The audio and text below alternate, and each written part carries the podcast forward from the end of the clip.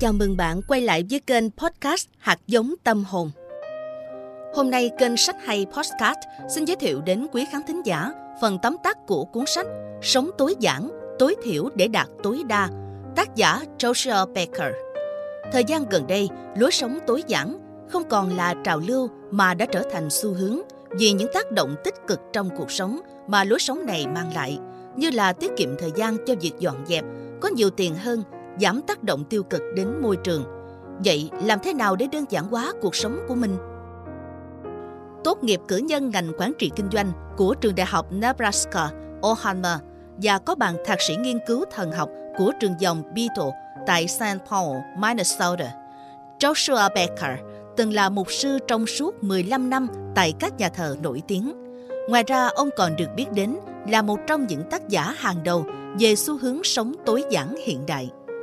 Trong cuốn sách Sống tối giản tối thiểu để đạt tối đa, tác giả Joshua Becker đã chia sẻ khá toàn diện về lối sống tối giản, kể cả những điều ít ai ngờ tới, như làm thế nào để thỏa thuận về lối sống tối giản với người bạn đời, hay những gợi ý về cách sống tối giản dành cho tuổi teen.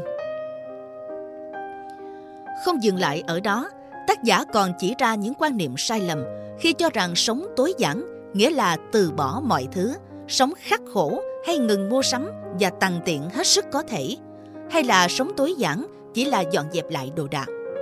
Với ông, sống tối giản là có ý thức quan tâm và ưu tiên những điều có ý nghĩa với mình nhất và loại bỏ bất cứ thứ gì khiến mình sao nhãn những điều đó.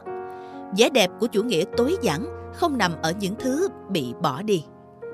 Từng là một người sở hữu rất nhiều đồ đạc, sau một lần mất nhiều thời gian để dọn dẹp nhà để xe, Becker đã nhận ra rằng tài sản và đồ đạc thừa mứa không giúp chúng ta có được hạnh phúc, mà tệ hơn, chúng còn khiến ta xa rời những điều thật sự mang lại hạnh phúc. Một khi buông bỏ được những thứ không quan trọng, ta có thể thoải mái theo đuổi tất cả những điều thật sự quan trọng với mình. Từ đó, ông bắt đầu dành thời gian tìm hiểu, thực hành và kêu gọi cộng đồng khám phá lợi ích của lối sống tối giản.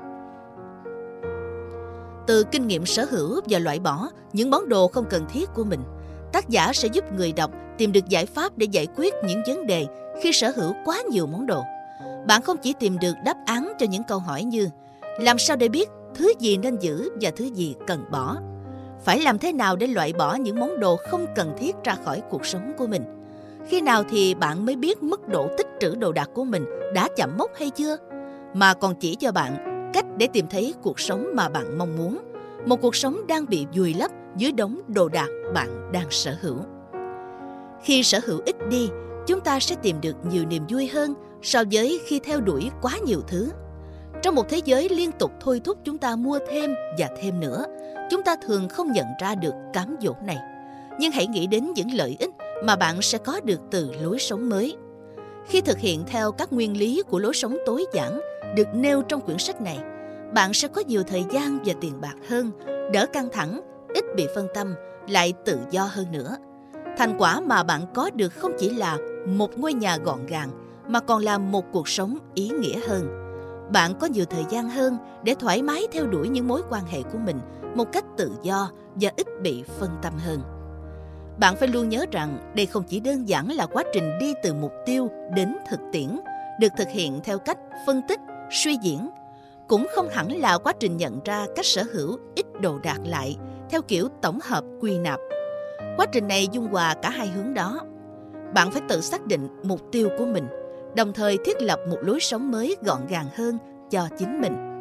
Có một vài nguyên tắc chiến lược hữu ích mà bạn hoàn toàn có thể áp dụng để bắt đầu cho cuộc sống tối giản của bản thân. Có thể bạn đã nghe nói đến nguyên tắc 80 trên 20, một nguyên tắc không chỉ áp dụng trong kinh doanh sản xuất mà còn có thể áp dụng rất hiệu quả để xử lý đống đồ đạc mà bạn đang sở hữu. Quy tắc này có nghĩa là ta sử dụng 20% đồ đạc của mình trong 80% thời gian, còn 80% đồ đạc còn lại chỉ được sử dụng trong 20% thời gian mà thôi. Thế nên trong số 80% đồ đạc chỉ nằm không đó, sẽ có nhiều món mà bạn có thể thu dọn dễ dàng khi bắt đầu quá trình tối giản hóa nhà cửa và cuộc sống của mình.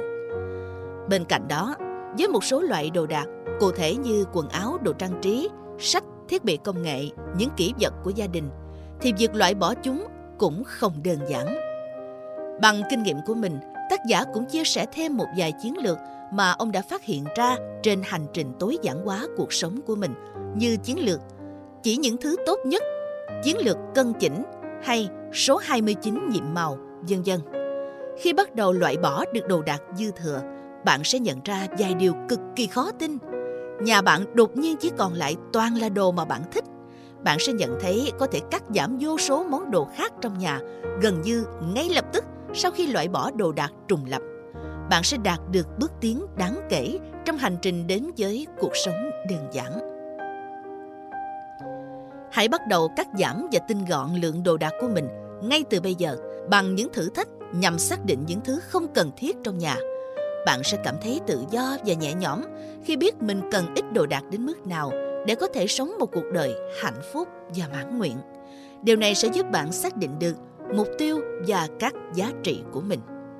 Ví dụ như bạn có thể ngày càng thấy rõ là mình muốn bớt thời gian sắp xếp, bảo quản, mới đồ đạc để có thể ở bên gia đình và bạn bè nhiều hơn. Hoặc là một khi bắt đầu bớt mua sắm, bạn bỗng nhiên có thể thay đổi con đường sự nghiệp của mình.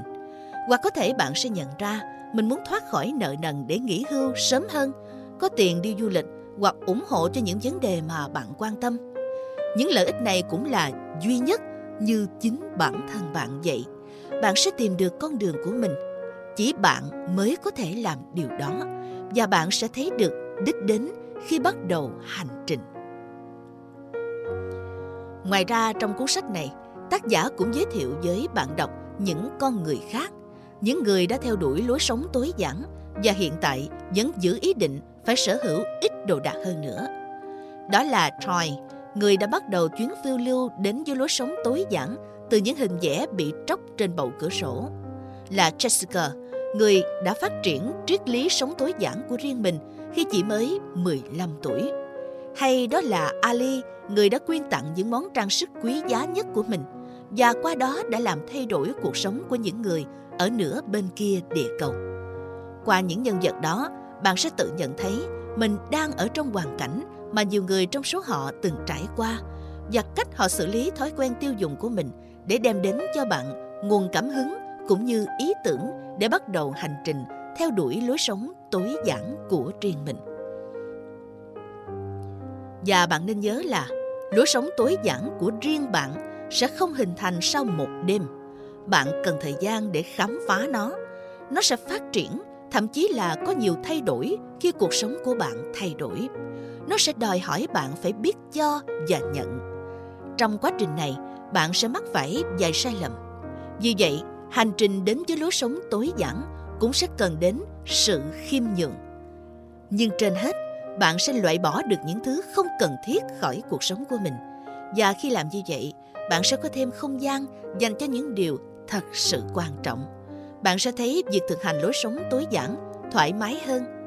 Khả năng duy trì lối sống tối giản của bạn cũng cao hơn. Bạn được tự do thể hiện bản thân và trở thành con người mà mình hằng mong muốn sở hữu ít đi, làm ta trở nên hào phóng và giàu tình cảm hơn. Có lẽ có rất nhiều người muốn trở nên hào phóng hơn, nhưng trước khi giải phóng bản thân khỏi gánh nặng chi tiêu quá đà và tích lũy của cải thừa mứa họ sẽ không tài nào làm được điều đó.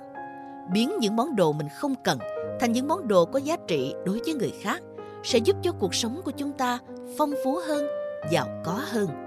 Và càng sớm cho đi thì chúng ta càng sớm khám phá được tiềm năng dồi dào ẩn chứa trong cuộc sống của mình.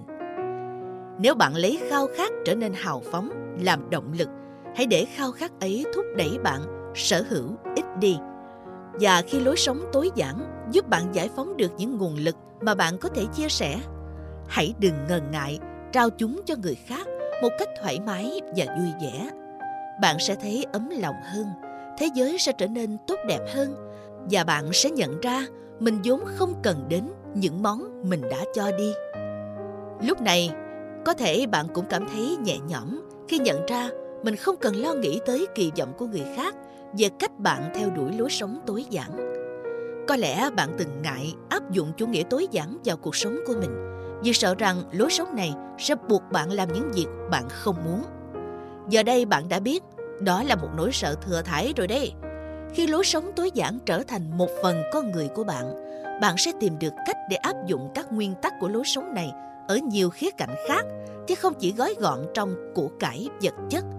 Nó sẽ dạy bạn nói có và không một cách có chủ đích trong rất nhiều lĩnh vực của đời sống.